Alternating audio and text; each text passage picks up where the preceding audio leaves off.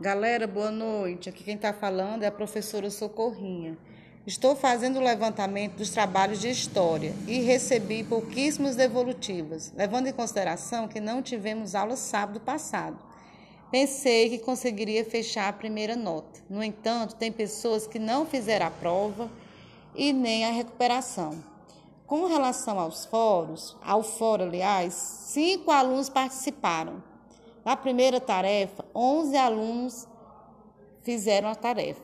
Fichamento, só cinco alunos.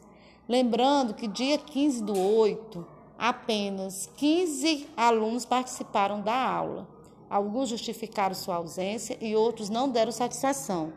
Portanto, preciso que todos coloquem em dia suas tarefas. Último prazo, 29 do 8, ou seja, próximo sábado, quando estaremos concluindo a disciplina com as apresentações, que será a última nota. Lembrando também que eu estou colocando nota na live do professor Diário. As pessoas que participaram foram 20 pessoas. E aí a turma são 36 alunos. Praticamente a metade da turma sumiu.